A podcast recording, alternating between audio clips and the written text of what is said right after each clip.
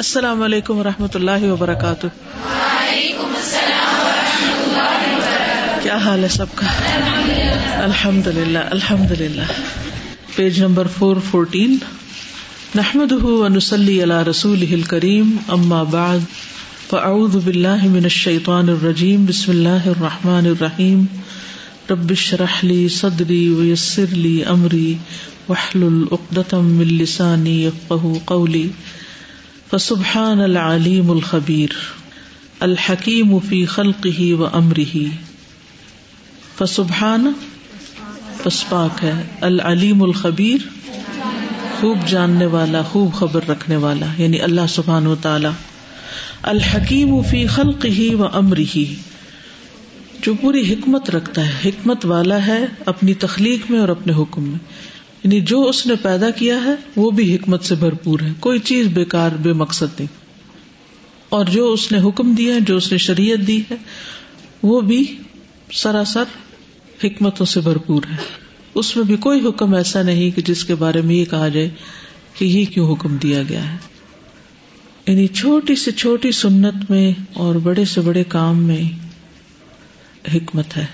مثلاً ایک جوتا پہن کے چلنا منع کیا گیا ہے، کبھی آپ نے سوچا کہ اس میں کیا حکمت ہوگی؟ بیلنس نہیں ہوتا، اور خاص طور پر جب آپ ذرا سے بھی بڑی عمر کے ہوتے ہیں نا، جب یعنی انسان کے جسم ڈھیلا ہونے لگتا ہے اور ہڈیاں ٹوٹنے لگتی ہیں، تو ایک پاؤں میں جوتا اور دوسرے میں نہ پہنے تو آپ کو باقاعدہ فیل ہوگا کہ جیسے جسم امبیلنس ہو گیا ہے، اور اگر اسی حال میں انسان چلتا جائے تو اس کو کتنا نقصان ہو سکتا ہے۔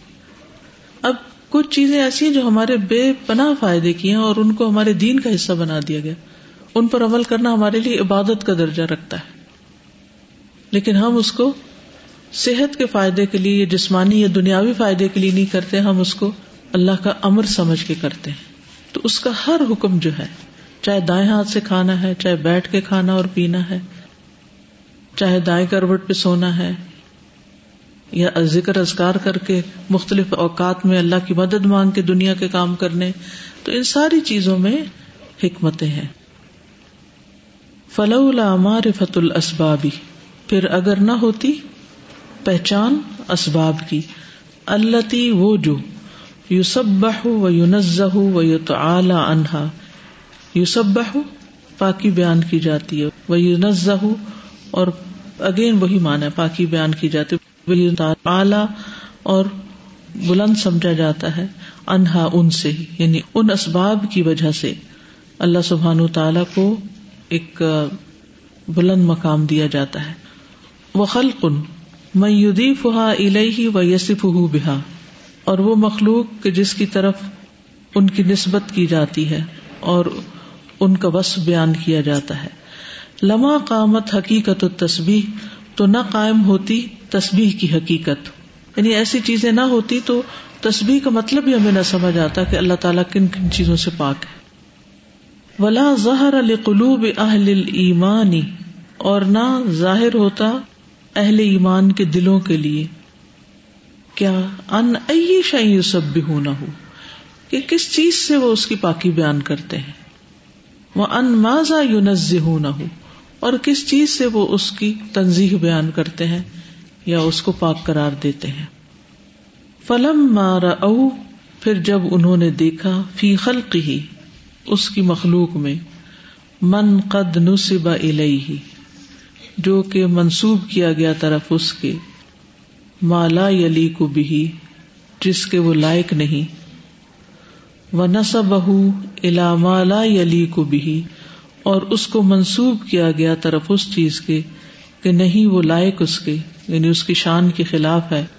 وجحد من کمالہ، اور انکار کیا اس کے کمال سے، ما ہوا جو وہ اولا بھی زیادہ حقدار ہے اس کا، یعنی جب اللہ سبحانہ وتعالی کی ایسی صفات بیان کی گئی جو اس کی شان کے خلاف ہے، یا اس کو ایسی چیزوں سے مثال دی گئی کہ جو اس کی شان کے مطابق نہیں ہے، تو سبحوہ انہوں نے تسبیح بیان کی اس کی، کنہوں نے؟ اہل ایمان نے، شابش، اہل ایمان نے، جن کا ذکر اوپر آ رہا ہے۔ تسبیح مجل لہ، ایسی تسبیح جو اس کی بزرگی بیان کرنے والا کرتا ہے اس کے لیے مجل جلال سے اور اجلال سے. معظم لہ جو اس کی تعظیم بیان کرتا ہے, منزہ لہ جو اس کی تنزیہ بیان کرتا ہے, ان امر اس کام سے قد نسبہ تحقیق منسوب کیا اس کو الیہ طرف اس کے, کس کے؟ اللہ سبحانہ تعالیٰ کے, اعداؤہ اس کے دشمنوں نے, والجاہلون اور جاہلوں نے, باسمائہ وصفاتہ اس کے ناموں اور صفات سے متعلق. تو اللہ سبحانہ تعالیٰ کے ناموں اور صفات میں تعویل نہیں ہونی چاہیے. جیسے ہاتھ سے کیا مراد نہیں لینا چاہیے؟ طاقت یا کچھ اور. تو اسی طرح عقیدہ واسطیہ میں یہ ساری چیزیں آپ پڑھ چکے ہیں کہ جس سے ہمیں یہ پتہ چلتا ہے کہ اللہ سبحانہ وتعالیٰ کو کسی ایسی چیز سے تشبیہ دینا جو اس کی مخلوق میں سے ہو وہ اس کی شان کے خلاف ہے. یعنی باقی سب مخلوق ہیں, خالق صرف وہ ہے, اسی لیے اس کا حکم ہے ہر چیز پر. وہ جو حکم ماننے میں مجبور ہے اور وہ بھی جو شعوری طور پر اللہ کا حکم مانتے ہیں. فنفی الالوہیت اما سوی اللہ, نفی کرنا الوہیت کی. الوہیت کیا ہوتا ہے؟ اللہ کو ایک الہ ماننا کہ اللہ کے سوا کوئی الہ نہیں. ہم کہتے ہیں نا لا الہ, یہ ہے نفی الالوہیہ. اما سوی اللہ ان سے جو سوا ہے اللہ کے, یعنی اللہ کے علاوہ جتنے بھی جھوٹے معبود بنائے جاتے ہیں ان سب کی نفی کرنا. یہ کیا ہے؟ من تمام التوحید, مکمل توحید میں سے ہے, و کمالہ اور اس کے کمال میں سے, و ظہور اعلامہ اور اس کے نشانوں کے ظاہر ہونے میں سے. یعنی جب تک باطل معبودوں کی نفی نہ کی جائے اس وقت تک توحید قائم نہیں ہوتی, اس کا اثبات نہیں ہوتا یا وہ اسٹیبلش نہیں ہوتی. اسی لیے ہم دیکھتے ہیں نا عقیدہ واسطیہ میں آپ نے پڑھا کہ اللہ سبحانہ و تعالیٰ کے تعارف میں ایک سورت اور ایک آیت ہے. آیت کون سی ہے؟ آیت الکرسی. اس میں بھی اثبات اور نفی ہے توحید کو ثابت کرنے کے لیے, یعنی کچھ اثبات کے ساتھ ساتھ نفی بھی ہے. یعنی کہ اللہ سبحانہ و تعالیٰ کا تعارف اس وقت تک مکمل نہیں ہوتا جب تک کہ اس بات کے ساتھ باقی چیزوں کی نفی نہ کی جائے. اسی طرح سورت کون سی ہے؟ اخلاص, قل هو اللہ احد, اللہ الصمد. ان دو میں کیا ہے؟ اس بات ہے. لم یلد ولم یولد, نفی. ولم یکن لہ کفوا احد, نفی. تو صرف اس بات سے بات نہیں بنتی کہ ہم اللہ کو ایک مانتے ہیں جب تک کہ ایک اللہ کے سوا باقی سب کی نفی نہ کی جائے. وہ تکذیب, اور تکذیب کا کیا معنی ہوتا ہے؟ جھٹلانا. آدا الرسلی, رسولوں کے دشمنوں کا, لہم ان کے, وردہم ما جاؤہم بہ اور ان کا رد کرنا جو لائے ساتھ اس کے, جس چیز کو بلائے ان کے پاس. کان من الاسباب الموجبۃ لظہور صدق الرسل, یہ تھا ان اسباب میں سے جو واجب کرتے ہیں رسولوں کے صدق کو. یعنی رسولوں کی جب تکذیب ہوئی تو اس سے ان کا سچا ہونا ثابت ہوا. نہ وہ آتے, نہ وہ رسول بنتے, نہ انہیں کوئی جھٹلاتا تو رسالت ثابت ہی نہ ہوتی. تھوڑا سا فلسافیکل ہے اس لیے آپ کو پریشان کر رہا ہے. یعنی جب تک کہ وہ اسباب نہ سامنے ہو کہ جن کے ذریعے نفی ہوتی ہے یا پھر اس کے اپوزٹ ایک چیز اسٹیبلش ہوتی ہے, اس وقت تک بات مکمل نہیں ہوتی.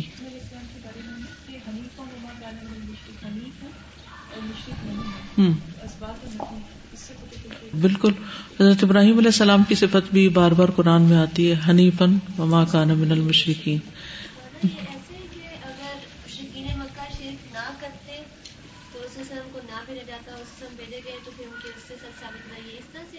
آپ آئے, آپ نے شرک کی نفی کی, اس سے آپ کی سچائی ثابت ہوئی. ٹھیک ہے, باطل کو باطل کر دکھایا, حق غالب آیا, تو اس سے پتا چلا کہ آپ سچے ہیں. کان من الاسباب الموجبۃ لظہور صدق الرسل ودحض حجج الاہل الباطل اور باطل والوں کی حجتوں کا زائل کرنا، دحض ہوتا نا زائل کرنا، حجج حجتیں، اہل الباطل اہل باطل کی، و تقریر اور اقرار کرنا طرق رسالتی رسالت کے طریقوں کا، و ایداہ اور واضح کرنا ادلتہا ان کی دلیلوں کا، فإن الباطل پس بے شک باطل کلما جب کبھی ظہرا ظاہر ہوا فسادہ اس کا بگاڑ و بطلانہ اور اس کا باطل ہونا، اسفرا چمک اٹھا وجہ الحق حق کا چہرہ، حق اس وقت زیادہ کھل کے نمایاں ہو کے سامنے آیا جب یعنی باطل سامنے تھا اور اس کا بگاڑ سامنے نظر آیا۔ آپ یوں سمجھے کہ اندھیرا ہوتا ہے تو وہ روشنی کو سمجھنے میں مدد دیتا ہے، ٹھیک ہے، کمپیریزن سے چیز واضح ہوتی ہے۔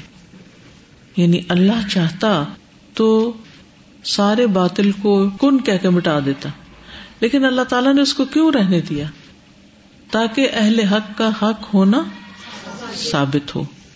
وستنارت اور روشن ہو گئے، نور سے ہے استنارہ چمک اٹھنا، معالمہ اس کی نشانیاں، حق کے حق ہونے کی نشانیاں واضح ہو گئی، ووضحت سبلہ اور واضح ہو گئے اس کے راستے، وسہل اتباعہ اور سہل ہو گیا اس کا اتباع، وکسر الباطل اور باطل کا ٹوٹنا جھکنا زیر ہونا، مکسور کس کو کہتے ہیں؟ کسرہ زیر کو، ودحض اور زائل ہونا، حججی ہی اس کی حجتوں کا، من ادلت الحق کی حق کی دلیلوں سے، و براہین ہی اور اس کے دلائل سے، برہان کی جمع ہے براہین۔ تو باطل کس طرح زائل ہوتا ہے یا کس طرح یعنی شکست کھاتا ہے یا نیچا ہوتا ہے؟ جب اس کے مقابلے میں حق آتا ہے۔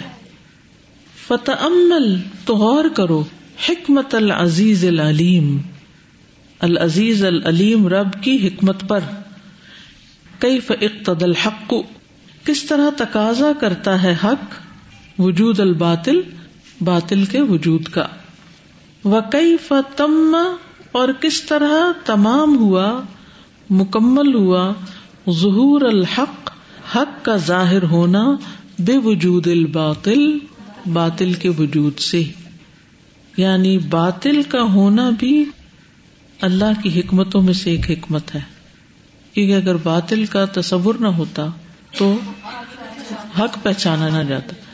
عربی میں ایک سینگ ہے، یہ جملہ ہے کہ تعرف الاشیاء بازدادہا یا بزدہا، پہچانی جاتی ہیں چیزیں اپنے اپوزٹ سے، اپوزٹ سے چیزیں پہچانی جاتی ہیں۔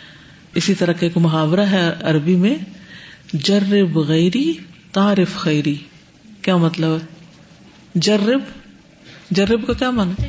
تجربہ کرو، ٹرائی، جرب غیری میرے علاوہ کسی اور کا تجربہ کرو، یعنی اس سے ذرا ڈیل کر کے دیکھو، تعرف خیری، جی دوسری بہو لاؤ گے تو پھر میری قدر آئے گی۔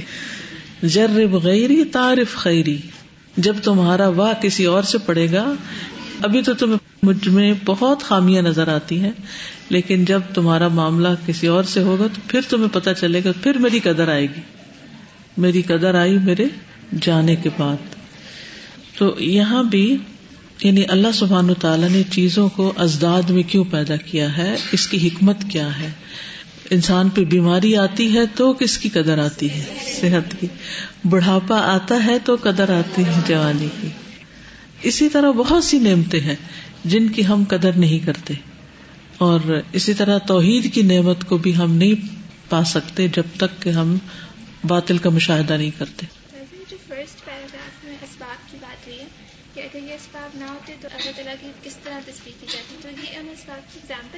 یہ سب اسی بات کی وضاحت ہے جو اوپر سے شروع۔ السلام علیکم استاذہ، اس میں مجھے ایسے بھی لگ رہا ہے کہ حق اور باطل کے ہونے میں جو ایک حکمت ہے کہ اگر ایسا نہ ہوتا تو شاید ایفرٹ نہ ہوتی۔ یعنی کوشش جو ہے وہ اللہ کو پہچاننے کی کوشش کیا ہوتی ہے اور حق کے ساتھ وہ ایفرٹ جو آپ سارا عمر کرتے ہیں. دیکھیں کہ جیسے ایک طرح کا ماں باپ کے مسلمان ہونے کی وجہ سے مسلمان ہیں, پھر ایک وقت آتا ہے کہ ہمارا ذہن ہمیں سوال کرتا ہے, ہمارے اندر سوال اٹھتے ہیں کہ اللہ تعالیٰ کہاں ہے, وہ کیسا ہے, اور یہاں تک آ جاتے ہیں بعض اوقات شکوک و شبہات کہ وہ ہے یا نہیں. اللہ تعالیٰ ہم سب کو اس وسوسے سے محفوظ رکھے مکمل طور پر, لیکن شیطان ضرور وسوسہ ڈالتا ہے اور انسان کو سوچنے پر مجبور کرتا ہے. تو جب انسان کی ایسی کیفیت ہوتی ہے تو اس صورت میں انسان پھر دلائل پہ غور کرنا شروع کرتا ہے, پھر اس کی عقل کام کرنے لگتی, پھر وہ ڈسکور کرتا ہے, پھر وہ حق کو ڈسکور کرتا ہے اپنی ایفرٹ کے ساتھ. یعنی پھر وہ شعوری مسلمان ہوتا ہے, پھر وہ نہیں ہوتا جو بس اسے کہہ دیا گیا تو اس نے آنکھیں بند کر کے قبول کر لیا. تو انسان کے ذہن میں جتنے بھی کسی بھی چیز کے بارے میں جو منفی خیالات آ جاتے ہیں وہ بھی ایک طرح سے بلیسنگ ہوتے ہیں, کیونکہ وہ اس کو موقع فراہم کرتے ہیں کہ اب دلائل کے ساتھ اس کے اپوزٹ کو پہچانے, یعنی مثبت کو پہچانے. منفی سوچ جو ہے کبھی کبھی انسان چاہتے جستجو کے جذبے کو جگہ, اور that ultimately takes you to the right path. تو کبھی کبھی وہ بھی جیسے آپ نے کہا نا ایک بلیسنگ ان ڈسگائز, جیسے بالکل. کیونکہ ایک وقت ہوتا ہے نا کہ ہم بچے کو بتاتے رہتے ہیں یہ کرنا ہے یہ کرنا ہے, لیکن یہ آگ ہے اس کے پاس نہیں جاؤ, یہ گرم ہے اس کو نہ چھو, لیکن وہ مانتا نہیں. پھر ایک دن وہ گرم میں ہاتھ ڈال لیتا ہے, پھر وہ چیختا ہے, پھر اس کے بعد توبہ کرتا ہے, پھر اس کے پاس نہیں جاتا. اور پھر اللہ تعالیٰ نے ہمارا امتحان بھی تو لینا ہے نا, وہ خود غیب کے پردے میں ہے نا, ساری نشانیوں کے ظاہر ہونے کے باوجود. اسی لیے لا الہ الا اللہ پڑھنے کے بعد انسان بالکل ایک نیا انسان بن جاتا ہے. اصل میں نا ہم نے شعوری توحید کو نہیں پایا, ہم روایتی توحید پر ہیں. اس لیے مانتے ہیں کہ بس ہمیں کہہ دیا کہ مانو, ہم اس لیے تھوڑی مانتے کہ ہم نے پایا ہے رب کو. سازا یہ بھی ہو سکتا ہے کہ پہلے پارے میں جیسے پہلے بنی اسرائیل کا ذکر ہے, پھر حضرت ابراہیم کا. آج بھی میں سوچ رہی تھی کہ حضرت ابراہیم کا پہلے کیوں نہیں تھا, بعد میں ان کا ہے, شروع میں بنی اسرائیل کا ہے. تو وہی چیز ہے کہ ان کی شاید یہ بھی ایک ریزن ہو سکتا ہے کہ ساری نیگیٹیوٹیز جو ان کے اندر تھیں ان پوری قوم کے مقابلے میں ابراہیم علیہ السلام کا اپنا ایک طریقہ تھا, یعنی وہ انہوں نے ہجوم کو فالو نہیں کیا, اپنی راہ الگ رکھی. یعنی بنی اسرائیل تو پوری ایک قوم تھی, ہزاروں لاکھوں میں تھے, لیکن ابراہیم علیہ السلام ایک اپنے طریقے پر تھے. بالکل بالکل دیکھیں یہ جو شک کا اٹھنا نا, ہو سکتا ہے آپ میں سے کسی کو یہ مرض لاحق ہوا ہو یا کوئی ایسی پریشانی سے گزرا ہو. تو ہے تو پریشانی کی بات, لیکن اتنا نہیں پریشان ہونا چاہیے, کیونکہ ابراہیم علیہ السلام پر بھی جو وقت آیا تھا نا جو انہوں نے سوال کیے تھے کہ ارینی کیف تحیی الموت قال اولم تؤمن قال بلا, ایمان تو ہے, اقرار ہے, ولکن لیطمئن قلبی. تو یہ اس سے اگلا درجہ ہوتا ہے ولکن لیطمئن قلبی. یہ ابھی وسوسے کی جو بات ہو رہی تھی اس میں جو چال ہوتی ہے وہ اسی پہ پلٹ جاتی ہے. وسوسہ شیطانی چال ہوتی ہے, اگر ہم اس کو پازیٹیولی یوز کریں تو وہ شیطان پہ الٹ جائے گی, بالکل اس کے پھیر میں نہیں آئیں گے.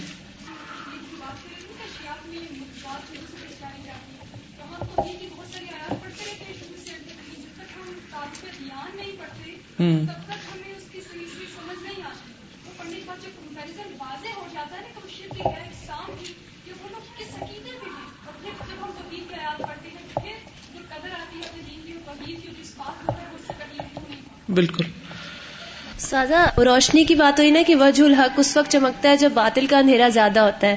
تو 0 واٹ کا بلب ہوتا ہے ہاسٹل میں رومز میں, دن کے وقت وہ آپ بلب جلا دیں, رات کو وہ بلب ایسا لگتا ہے ٹیوب لائٹ جیسے لگ رہا ہوتا ہے, دوسرا لگتا ہے کمروں میں لائٹس آن ہے. تو جہاں پر جتنی زیادہ ڈارکنیس ہوتی ہے تھوڑا سا حق بھی جو ہے وہ کافی ہو جاتا ہے. ہم اپنے پاس حق پا کے ہم آئیڈیا سچویشن ڈھونڈتے ہیں, سارے اسلام اور سماج اسلام والے لوگ ہوں, ہم ان میں جا کے دین کی بات کریں, وہ واہ واہ کریں اور ہم واپس آ جائیں. اور ہمارے پالا ایسے لوگوں سے پتہ ہے جو بالکل سمجھتے نہیں ہمیں اور ہم سے وہ, تو ہم بہت گھبرا جاتے ہیں ہائی ان کو کیسے بتائیں, اور پھر ہم اپنی لائٹ کم کرتے جاتے ہیں اور پھر سمجھ ہی نہیں آتا کون حق پہ اور کون باطل پہ. تو جتنی زیادہ ڈارکنیس ہوگی حق تھوڑا سا بھی ہوگا اتنا زیادہ برائٹ ہوگا, اس کی اپنی پاور ہے نا. تو کہنے کی بات یہ ہے کہ گھبرانا نہیں چاہیے اس سے, تو اس کی حکمت پر غور کرنا چاہیے کہ یہ ایسے کیوں ہے. پاسباں ملے کعبے کو صنم خانے سے. بالکل. ایک بات یہ پوچھنا چاہوں گی کہ جیسے اللہ کے بارے میں کوئی وسوسہ انسان کے دل میں پیدا ہو, جیسے ابھی آپ نے بڑی خوبصورت بات کی کہ وہ چیز انسان کو سوچ پہ لے کے جاتی ہے اور پھر وہ اس کو جب ایکسپلور کرتا ہے تو اس کے دل میں اللہ تعالیٰ پھر شمع جلاتا ہے توحید کی. لیکن کئی دفعہ ایسا ہوتا ہے کہ اللہ کے بارے میں ایسا وسوسہ نہیں آ رہا ہوتا, لیکن آپ دنیا میں بہت کوئی ایفرٹ کر رہے ہیں, بہت ایفرٹ کر رہے ہیں, آپ کو ساری محنت کے باوجود ناکامی مل رہی, بہت بڑی آزمائش ہے. اب آپ سب کچھ سوچ رہے ہیں کہ آپ نے اللہ کی خاطر چیلنج کو قبول کیا, لیکن اب یہ جیسے ابراہیم علیہ السلام کی جو خواہش تھی کہ اللہ مجھے اطمینان دے, یہ اگلی سٹیج ہے. تو استاذہ ہمارے لیے کیا ہے, یعنی جب ایسی سچویشن آتی ہے اور انسان کو اللہ کے بارے میں کوئی نیگیٹو گمان نہ ہو, لیکن خود کے دل کے اندر اطمینان قلب کے لیے, یعنی ہم یہ دعا کریں اللہ سے؟ بالکل کریں. ہاں جی, قرآن سے بھی جواب مل جاتا ہے. جب پریشان ہو اور آپ قرآن پڑھیں تو آپ کو مل جاتا ہے. اور اسی طرح استاذہ جیسے بہت سی مشکلات آتی ہیں نا جب, تو پھر ہماری صلاحیتیں جاگتی ہیں, یعنی جب تک وہ مشکل نہیں پڑتی تو ہم بندے نہیں بنتے. جو اللہ نے ہمیں دیا نا وہ باہر نہیں آتا, کیونکہ وہ کانے اندر دفن ہے نا جی. ان کو نکالنے کے لیے, اس سونے کو, اس کے لیے بہت محنت چاہیے. ہم اس لیول کی محنت نہیں کرتے. جی, نو مسلم ہوتے ہیں وہ سوچ سمجھ کے ہوتے ہیں کہ دین کو پڑھ کے ہوتے ہیں کہ وائی یہ کیوں اس طرح سے ہوا یا ایسے ہوا, اور وہ اسی لیے وہ زیادہ پریکٹیکل ہوتے ہیں ہماری نسبت. زیادہ جتنی ایمان کی قوت ہوگی اتنی عمل میں قوت ہوگی. مجھے تو ابھی ایک ہی شخصیت دماغ میں گھوم رہی تھی, حضرت عمر کی. جب وہ اسلام قبول انہوں نے کیا, اس سے پہلے the most negative thought he can ever have, any one ever have, کہ آپ صلی اللہ علیہ وسلم کو نعوذ باللہ قتل کرنا ہے. لیکن وہ جو بات کر رہے تھے نا کہ منفی خیال سے مثبت کی طرف جانا, کیونکہ وہ کوشش و تحریک اور اس طرح کی ان کی شخصیت ہے نا, ٹک کے بیٹھنے والی تھی نہیں وہ, کہ ان کے اندر جتنا جوش اور ولولہ, تو وہ گئے اور جاتے ہوئے ان کی بہن نے ان کو قرآن سنایا, اور وہ سر پہ پتھر کھا کے چوٹ کھا کے ہٹی نہیں مومنہ, اور پھر انہوں نے کہا کہ نہیں آپ وہ کریں, تو وہ اس کے بعد وہ موسٹ پازیٹو کی طرف. اور اس میں یہ تھا کہ جب حضرت عمر آپ صلی اللہ علیہ وسلم کے پاس گئے تو غالباً تلوار ہاتھ میں تھی, لیکن صحابہ تھوڑے سے گھبرائے, لیکن آپ نے ان کو اندر آنے کی اجازت دے دی. تو میں نے کہا کہ ایک بکھلایا ہوا شخص بعض اوقات اپنی چیزیں بھی نہیں چھوڑتا, اور تلوار ہاتھ میں, لیکن موسٹ پروڈکٹیو تھاٹ لے کے کہے کہ میں نے مسلمان ہونا. یہ عام روزمرہ زندگی کے مشاہدات ہیں, ان میں غور کرنا شروع کریں. یعنی اللہ تعالیٰ ہم سے کیا چاہتا ہے کہ ہم اس کو پائیں, اور ساتھ ساتھ ہر نماز کی ہر رکعت میں دعا اهدنا الصراط المستقیم, کیونکہ خالی غور و فکر انسان کو کہیں نہیں پہنچاتا جب تک اس کی دعا ساتھ نہ ہو, ورنہ سوچ تو بھٹکا کے کہیں سے کہیں بھی لے جا سکتی ہے انسان کو. وَكَيْفَ كَانَ كُفْرُ أَعْدَاءِ الرُّسُلِ بِهِمْ, اور کیسا تھا کفر رسولوں کے دشمنوں کا ان کے ساتھ. وتکذیبہم لہم, اور ان کی تکذیب ان رسولوں کے لیے. من تمام صدق رسل, رسولوں کے مکمل صدق کے باوجود. وثبوت رسالات اللہ, اور اللہ تعالی کے پیغامات کے ثبوت کے. وقیام حججہ علی العباد, اور بندوں پر اس کی حجتوں کے قیام کے. فلو ان ملکا لہ عبد, پھر اگر ہو ایک بادشاہ جس کا ایک غلام ہو. قد توحد فی العالم, جو ایک ہی ہے دنیا میں. بالشجاعت والبسالت, بہادری اور شجاعت کے میدان میں. یعنی ایک بادشاہ ہے جس کا ایک غلام ہے جو دنیا میں نمبر 1 ہے بہادری میں. والناس بین مصدق و مکذب, اور لوگ تصدیق کرنے والے بھی ہیں جھٹلانے والے بھی, کہ درمیان میں ہیں. کوئی کہتا ہے ہاں واقعی یہ نمبر 1 ہے, اور کوئی مانتا نہیں ہے اس کو نمبر 1. لأنه لم يقابل الشجعان, کیونکہ اس کا مقابلہ ابھی کسی بہادر اور سے ہوا ہی نہیں. ولو بارز الاقران, اور اگر وہ سامنے آئے اپنے ہم پلہ لوگوں کے اقران کے. وقابل الشجعان, اور مقابلہ کرے بہادروں سے. لظہر امرہ, تو کیا ہوگا, ظاہر ہو جائے گا اس کا معاملہ. فلما سمع به شجعان العالم, پھر جب سن لیا اس کے بارے میں دنیا کے بہادروں نے. و ابطالہم, اور ان کے ابطال بطل ہوتا ہے, بطل جلیل یعنی ہیروز یا ابطال. قصدوہ، تو انہوں نے ارادہ کیا اس کا. واتوہ، اور آنے لگے اس کے پاس. من کل قطر، ہر جانب سے، ہر جہت سے. اقطار عالم ہوتا ہے نا، یعنی جہات عالم. یعنی پھر اس کا سکہ بیٹھ گیا سب کے دلوں پر، سب اس کو مان گئے. فاراد الملک، تو چاہا بادشاہ نے. ایظہر لرعیتہ، کہ وہ ظاہر کرے اپنی رعیت پر. ما ہوا علیہ من الشجاعہ، جس پر وہ ہے شجاعت میں سے. فمکن اولئک شجعان من منازلتہ و مقاومتہ، تو اس نے ممکن بنایا ان بہادروں کو اس کے مقابلے کے لیے لانے پر. یعنی ایسا سبب کیا، مکرہ کا مطلب ہے کہ ایسے اسباب مہیا کیے کہ وہ بہادر اس کے سامنے آ کے اس سے مقابلہ کرے. یعنی بادشاہ نے اپنی رعیت کو بھی جب دکھانا چاہا تو مقابلے پہ اتارا. جیسے کس کا مقابلہ ہوا تھا؟ موسیٰ علیہ السلام کا جادوگروں کے ساتھ. اگر یہ نہ ہوتا تو کیسے پتہ چلتا کہ موسیٰ علیہ السلام سچے؟ اتنا سخت مقابلہ تھا کہ موسیٰ علیہ السلام ڈر گئے تھے. فأوجس فی نفسہ خیفة موسیٰ، لیکن جب مقابلہ ہوا اور موسیٰ علیہ السلام غالب آئے تو اس سے کیا ہوا؟ سب کے دلوں پر دھاک بیٹھ گئی اور وہ کیا ہو گئے؟ مخالف، سارے ایمان لے آئے. وقال، اور اس نے کہا، دونکم ایاہم، اس سے دور رہو. وشأنکم بہ، اور اپنا کام کرو. یعنی یہ اصل میں نا محاورہ ہے، چھوڑو اس کو، اپنا کام کرو، تم اس کے مقابلے کے نہیں ہو.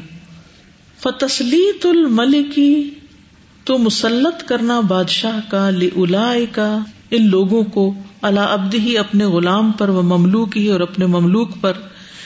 انما، بے شک، ہوا لإعلاء شانہ، یہ اس کی شان بلند کرنے کے لیے تھا کہ وہ بڑے بڑے بہادروں کو اس کے مقابلے پر لے آیا. تو جب تک انسان مقابلے پر اترتا نہیں اس کے جوہر کھلتے نہیں. جب تک پانی میں اترتا نہیں، تیرنا سیکھتا نہیں. اس سے ایک بہت بڑی بات سمجھ میں آتی ہے کہ ہمارے اوپر آنے والی جو مشکلات ہیں، جو مسائل ہیں، جو چیلنجز ہیں، ان سے گھبرانا نہیں چاہیے، ان سے بھاگنا نہیں چاہیے، انہیں قبول کرنا چاہیے، کیونکہ اس سے ہماری جو چھپی ہوئی صلاحیت ہے وہ سامنے آئیں گی. جتنا زیادہ ہم کمفرٹ زون میں جاتے جائیں گے ہمیں زنگ لگ جائے گا. عام طور پر ہم جب ذرا سے ایجڈ ہونے لگتے ہیں نا تو ہم کیا سوچنے لگتے ہیں کہ اب ہمارے آرام کے دن ہے، اب کام نہیں کرنا کوئی. اچھا، اس کا نقصان کیا ہوتا ہے؟ فزیکلی بھی انسان انفٹ ہو جاتا ہے، مینٹلی بھی انسان سک ہو جاتا ہے اور ڈپریشن کا شکار ہو جاتا ہے اور قابل رحم ہو جاتا ہے. اسی لیے ہمارے ملک میں خاص طور پر جو بوڑھے لوگ ہیں وہ بےچارے بہت مزریبل کنڈیشن، بڑھاپا ایک عذاب جیسی چیز بن جاتی ہے ان پر. اس کے برعکس وہ بوڑھے لوگ جو یعنی اپنے کام کرتے رہتے ہیں اور اپنی صلاحیتوں کو استعمال کرتے رہتے ہیں، وہ آخر دم تک ایکٹیو رہتے ہیں. مجھے حیرت ہوتی ہے اور اس بات پر یعنی میں چونک اٹھی تھی، جس شخصیت پر میں نے پی ایچ ڈی میں کام کیا تھا، وہ طاہر السلفی، وہ 105 سال کا فوت ہوا تھا، 105 سال کا، اور آخری دن بھی زندگی کے وہ پڑھا رہا تھا. 105 سال کی عمر میں ہی واز ٹیچنگ، اور پڑھانے کے بعد عصر کا وقت ہوا، عصر تک پڑھا رہا تھا. ہم تو صبح صبح پڑھا کے فارغ ہو جاتے ہیں نا، عصر تک پڑھا رہا تھا اور پڑھا کے تھوڑی دیر کے بعد بس وہ طبیعت خراب ہوئی اور وہی فوت ہو گیا. یعنی مرتے دم تک اس نے اپنا کام جاری رکھا. ہمارے ملک میں یا ہمارے ماحول میں یا ہمارے کلچر میں کوئی سوچ سکتا ہے کہ 105 سال کا شخص کوئی کام کر رہا ہو؟ کیوں؟ اس لیے کہ سارا ماحول ایسا بنے بس تسی آرام کرو، بہ جاؤ، اس کو ریٹائر کر دیتے ہیں. 40 سال کی عمر میں اگر کہہ دیا جائے نا آپ آرام کریں، وہ 45 تک آ جائے تو اس طرح لگتا ہے 70 تک آ گئے. بالکل. تو یہ آپ سب نے میری نصیحت یاد رکھنی ہے کہ کبھی اپنے آپ کو یہ نہیں سمجھنا کہ اچھا اب تو میرا حافظہ کمزور ہو گیا، اب تو میں یہ نہیں کر سکتی، میں وہ نہیں کر سکتی. نہیں، مرتے دم تک کرنا ہے جو کرنا ہے. اللہ یہ کہ کوئی اللہ نہ کرے ایسی بیماری یا ڈسیبلٹی آ جائے کہ انسان پھر کچھ کرنے کے قابل نہ رہے، ورنہ مومن کے لیے اس کی زندگی خیر ہے، ہر دن خیر ہے، کیونکہ اس میں وہ زیادہ سے زیادہ اپنی آخرت کے لیے نیکیاں کماتا ہے اور وہ اس کے آخرت میں درجات بلند ہونے کا سبب بنتے ہیں. جو مہلت ملی ہے اس سے بھرپور فائدہ اٹھاتے چلے جائیں.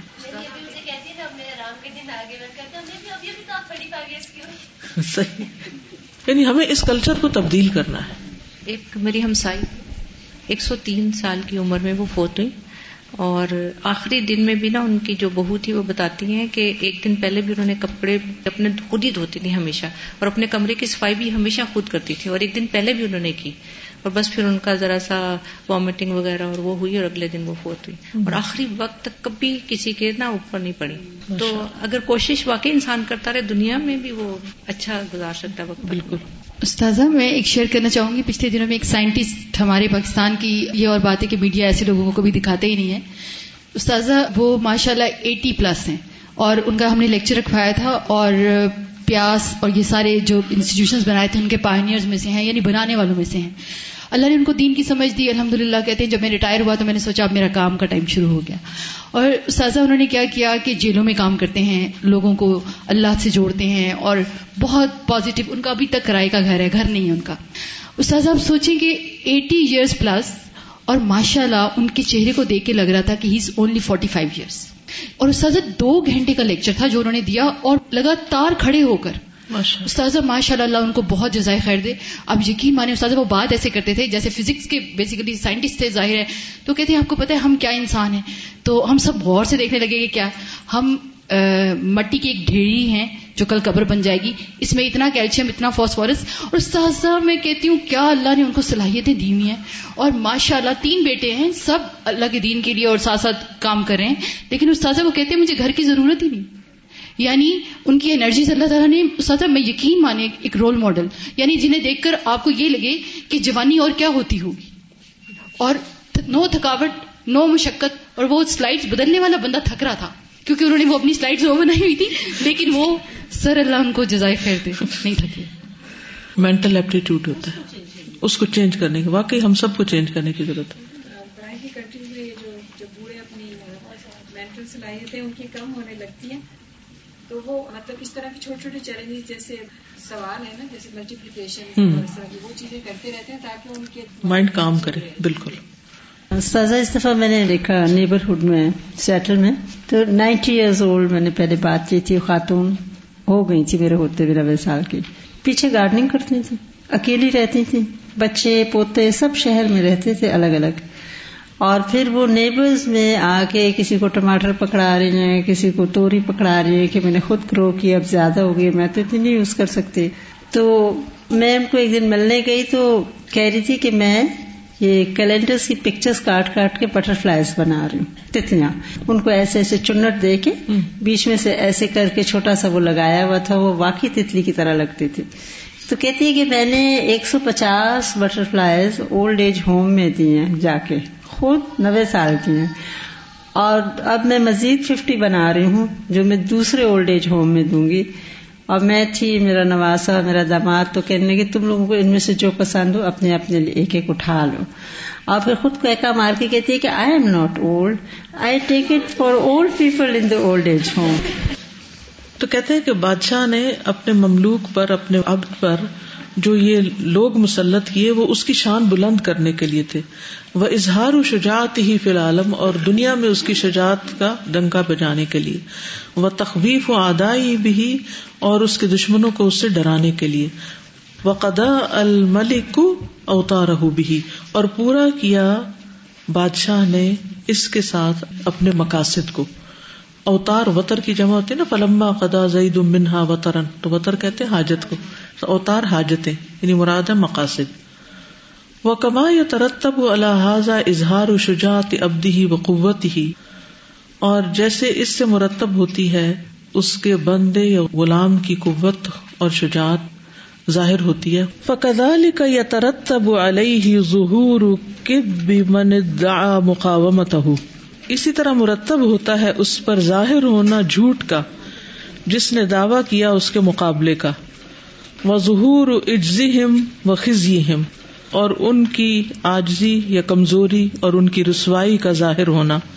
وَأَنَّهُمْ لَيْسُوا مِمَّنْ يَصْلُحُ لِمُهِمَّاتِ الْمَلِكِ وَحَوَائِجِهِ, اور یہ کہ نہیں ہے وہ ان میں سے جو قابل ہوں بادشاہ کی مہمات کے, یعنی بادشاہ کے کاموں کے, وَحَوَائِجِهِ اس کی ضروریات پوری کرنے کے.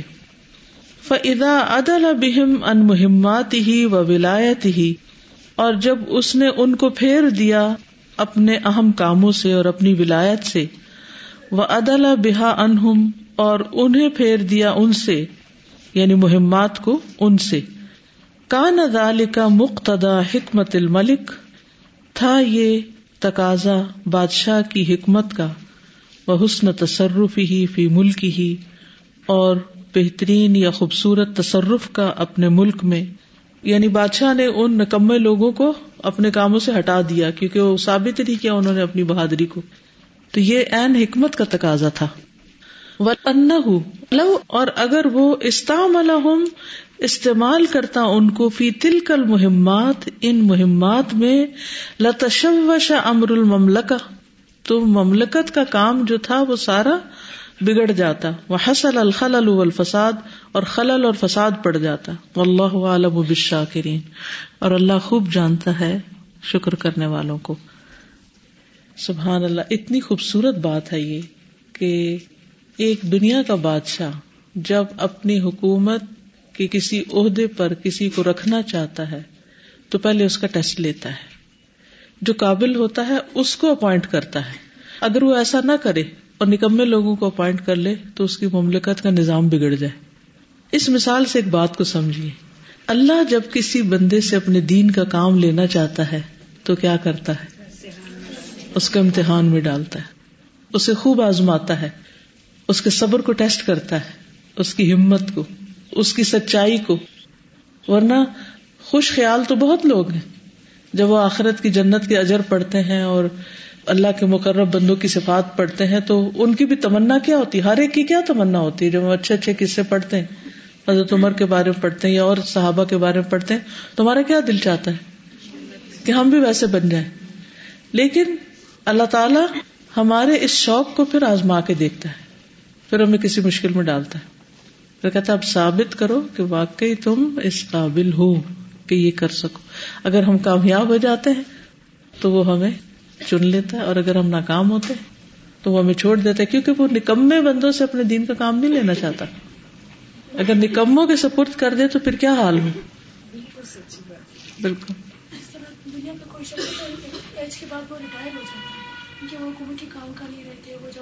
بالکل. اچھا مثلاً آپ کوئی کام کسی بڑے بچے کو دیتے تو چھوٹے کہتے میں کروں گا، مجھے دے دیں مجھے دیں، کرتے ہیں نا. کوئی چیز اٹھانی ہے، مثلا دودھ کا دیگچہ ہی اٹھا کے ایک جگہ سے دوسری جگہ رکھنا ہے تو آپ بڑے کو دینا چاہتے کہ تم اٹھا کے رکھو، تو چھوٹا کہتا ہے، ضد کرتا نہیں، مجھے دیں. تو پھر آپ آدھا پکڑ کے آدھا اس کو پکڑاتے، اچھا پکڑو. پھر جب اس کے ہاتھ سے گرنے لگتا ہے تو وہ پھر چھوڑ دیتا کہ نہیں میں نہیں اس کو پکڑ سکتا، پھر وہ راضی ہو جاتا کہ ٹھیک ہے آپ دوسرے کو دے دیں. تو اللہ کے ہاں عزت پانا، چنا جانا، کسی قابل ہونا، اس کے لیے اللہ تعالیٰ بندے کو آزمائشوں سے گزار کے پکا کرتا ہے، اور پھر جو صبر کرتا ہے وہ آگے بڑھ جاتا ہے، جو بے صبری کرتا ہے پیچھے رہ جاتا ہے.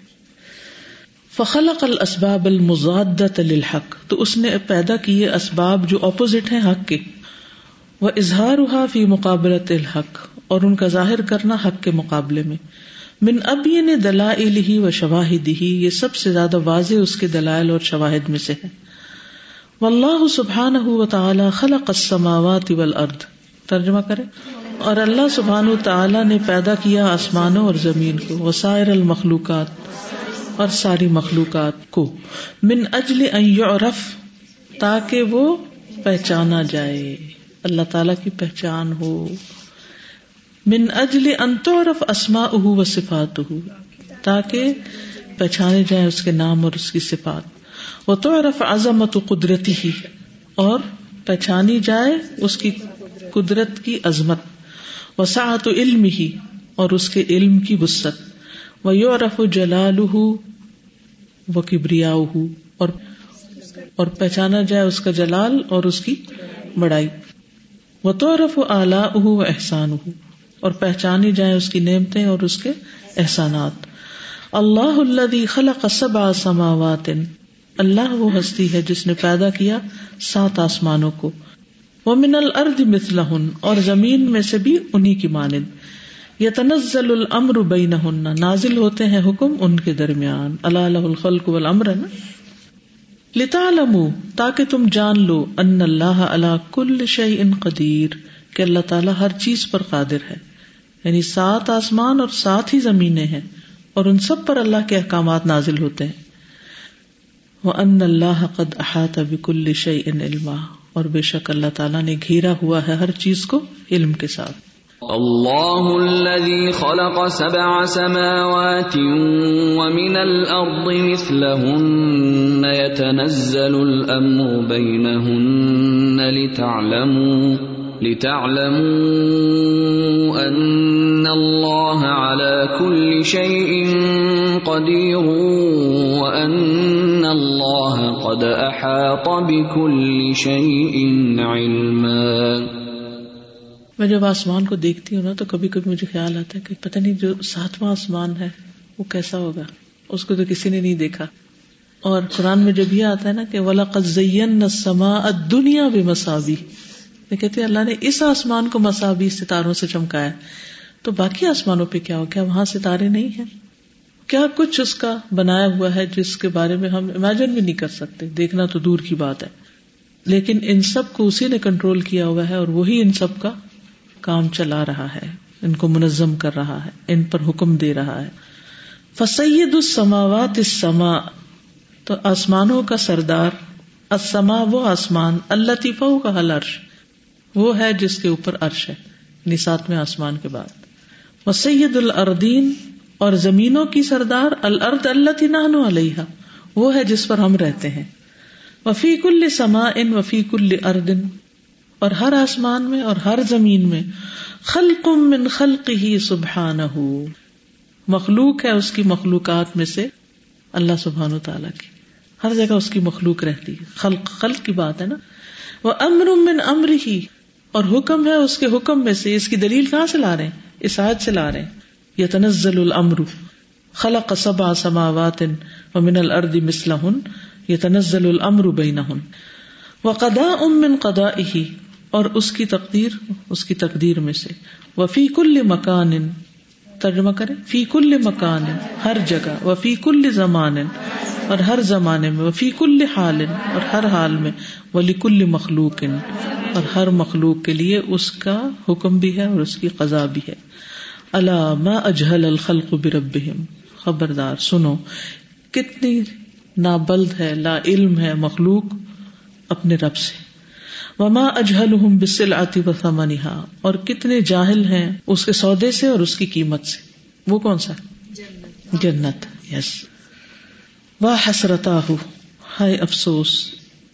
متى يتلبت الانسان في الوحل, یتلبت کا مطلب ہوتا ہے لوٹ پوٹ ہونا. وحل کہتے ہیں کیچڑ کو, دلدل کو. کیچڑ میں کب تک لوٹ پوٹ ہوتا رہے گا, یعنی کب تک انسان کیچڑ میں لتڑا رہے گا؟ لب تشار, صحیح. کدودی, دودھ کس کو کہتے ہیں؟ کیڑے, کیڑوں کی طرح. لاہین, غافل. معرضن عن ربہ, اپنے رب سے اعراض برتتے ہوئے. ومتى يشد العبد ركائبه الى الرحمن, اور کب باندھے گا بندہ اپنی سواریوں کو رحمان کی طرف, یعنی کب اپنا سفر رحمان کی طرف کرے گا. وَإِلَى جَنَّةِ الرِّضْوَانِ, اور جنت الرضوان کی طرف. وَأَيْنَ السَّامِعُ وَالْمُجِيبُ, کہاں ہیں سننے والے اور جواب دینے والے. قبل الرحیل إِلَى دَارِ الْخُلُودِ, ہمیشہ کے گھر جانے سے پہلے مسافر, وہ مسافر جو دار الخلود کی طرف جا رہے ہیں, وہ کب بات سنیں گے اور کب جواب دیں گے, کب عمل بدلیں گے اپنا. رحیل کہتے ہیں سفر کرنے کو, یعنی مسافر. رحلہ کہتے ہیں نا سفر کو, ٹرپ. سابقوا الى مغفرۃ من ربکم, دوڑو اپنے رب کی بخشش کی طرف. وجنۃ, اور جنت کی طرف. ارضھا کارض السماء والارض, جس کی چوڑائی زمین و آسمان کی چوڑائی کی طرح ہے. اعدت للذین آمنوا, تیار کی گئی ہے ان لوگوں کے لیے جو ایمان لائے. باللہ ورسلہ, اللہ پر اور اس کے رسولوں پر. ذالک فضل اللہ یؤتیہ من یشاء, یہ اللہ کا فضل ہے جسے چاہتا ہے عطا کرتا ہے. واللہ ذو الفضل العظیم, اور اللہ بہت بڑے فضل والا ہے. سابقوا الى مغفرة من ربكم وجنة عرضها كعرض السماء والارض اعدت للذین آمنوا باللہ ورسلہ ذلك فضل اللہ یؤتیہ من یشاء واللہ ذو الفضل العظیم۔ اگر انسان کو جنت کی سمجھ آ جائے نا تو خود بخود دنیا سے زہد اختیار کر لے، اس کی نظریں کہیں اور لگ جائیں، وہ چھوٹی چھوٹی چیزوں سے اٹھ جائے۔ واللہ عز وجل هو الخلاق العلیم، اور اللہ عز وجل وہی الخلاق ہے، زبردست پیدا کرنے والا، العلیم بہت زیادہ جاننے والا، والخلق كله فلق، اور مخلوق ساری کی ساری پھاڑی ہوئی ہے، یعنی پیدا کی ہوئی ہے، وجود میں لائی گئی ہے۔ یعنی فلق ہوتا ہے کوئی مشقوق چیز جس کو پھاڑ کے نکالا گیا ہو، وہ خود نہیں وجود میں آئی، اسے پھاڑا گیا اور اس میں سے نکلی۔ اب پودا کیسے پیدا ہوتا ہے؟ بیج سے پھٹتا ہے۔ تو انسان کیسے پیدا ہوتا ہے؟ وہ اسے باہر آتا ہے۔ اسی طرح گیلیکسیز کیسے بنی، ستارے کیسے نکلتے ہیں، سب چیز۔ تو یہ سب کیا ہے؟ فلق ہے، سب مشقوق ہیں، شق ہوئے ہیں، پھٹے ہوئے ہیں۔ واللہ عز وجل فالق الصباح، صبح کیسے ہوتی ہے؟ اندھیرے سے وہ پھٹ کے نکلتی ہے روشنی، پو پھٹنا کہتے ہیں اس کو، تو صبح کا پیدا کرنے والا ہے۔ فلق الظلام فظہر الصبح، اندھیرے کو پھاڑا اس نے تو صبح ظاہر ہو گئی۔ وفلق الحب والنوا، اور دانے اور گٹلی، یعنی بیج اور گٹلی کو پھاڑا۔ فظہر منہ انواع الزروع والاشجار، تو ظاہر ہو گئی اس سے ہر قسم کی کھیتیاں اور درخت۔ وفلق الارض، اور زمین پھٹتی ہے تو اس سے پودے نکلتے ہیں۔ فظہر منہا انواع النبات، طرح طرح کی نباتات اس میں سے ظاہر ہو گئی۔ وفلق الجبال فظہر منہا انواع العیون، پہاڑ پھٹے اور اس میں سے ہر قسم کے چشمے نکل آئے، پانی نکلا۔ وفلق السحاب عن المطر، اور بادلوں کو پھاڑ کے بارش نکالی، یعنی وہ الگ ہوتے ہیں تو اس میں سے۔ وفلق الارحام عن الاجنتی، اور رحموں کو پھاڑا جنین سے، یعنی فیٹس سے۔ وفلق الظلام الباطل بالحق، اور باطل کے اندھیروں کو حق کی روشنی سے پھاڑا۔ کما فلق ظلام اللیل بالصباح، جیسے رات کے اندھیروں کو صبح کی روشنی سے۔ فہو حقا رب العالمین، تو وہ سچا رب العالمین ہے۔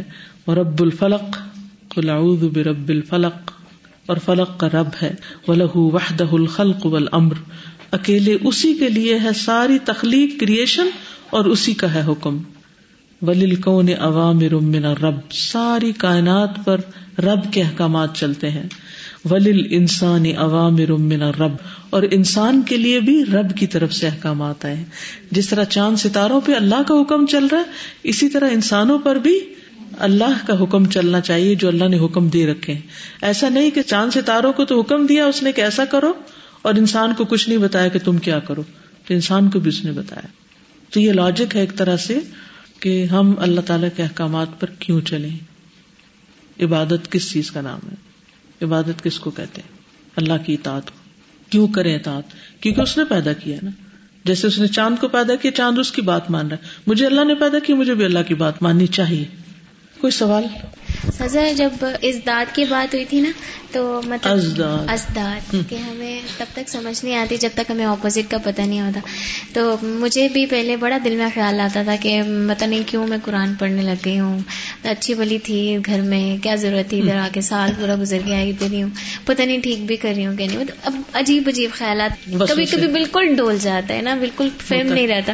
پھر ہم نے کمپیریٹیو ریلیجن پڑھا، تو اس میں جب ہم نے باقی مذاہب تو پھر بھی تھوڑا عیسائیت یا تھوڑا اہل کتاب کے تھے، لیکن جب ہم نے ہندوازم پڑھا تھا نا، تو ان کی کوئی بیس ہی نہیں تھی، مطلب نہ ہسٹری ہے، نہ کوئی ان کا کوئی دیوتا ہے، مطلب ہر چیز کے آگے جھک رہے ہیں، ہر چیز کے آگے مطلب ایسے ذلیل ہو رہے ہیں لٹرلی۔ تو تب اس دن اذان ہوئی، اس پیریڈ کے دوران، تو اس وقت مجھے کبھی سمجھ نہیں آئی تھی اذان میں اتنا کچھ کیوں اللہ تعالیٰ نے اسپیسیفک یہی سارے سینٹینسز اس دن مجھے سمجھ آئے کہ اللہ سب سے بڑا ہے، اور میں گواہی دیتی ہوں کہ اشہد اللہ الہ الا اللہ۔ اور اس کے بعد جب میں نے اس کا جواب دیا رضیت باللہ ربا وبالاسلام، تو لٹرلی میرے دل کے اندر اترا تھا اس وقت کہ واقعی میں اللہ میں راضی ہوں اس بات پہ کہ تو ہی رب ہے، اسلام میرا دین۔ اس دن مجھے سمجھ آیا تھا کہ یہی اسپیسیفک سینٹینسز کیوں ہیں اذان میں، ہر وقت وقت یہی کیوں ہم سنتے ہیں۔ ہمیں واقعی میں شعور نہیں ہے کہ ہم کس طرح کے مسلمان ہیں۔ جب ہم دوسرے مذاہب کو پڑھتے ہیں تب سمجھ آتے ہیں ہم کیوں یہ کر رہے ہیں۔ وہ اندھیروں سے روشنی کی قدر آتی ہے نا۔ سبحانک اللہم و بحمدک، اشہد ان لا الہ الا انت، استغفرک و اتوب الیک۔ السلام علیکم و رحمۃ اللہ وبرکاتہ۔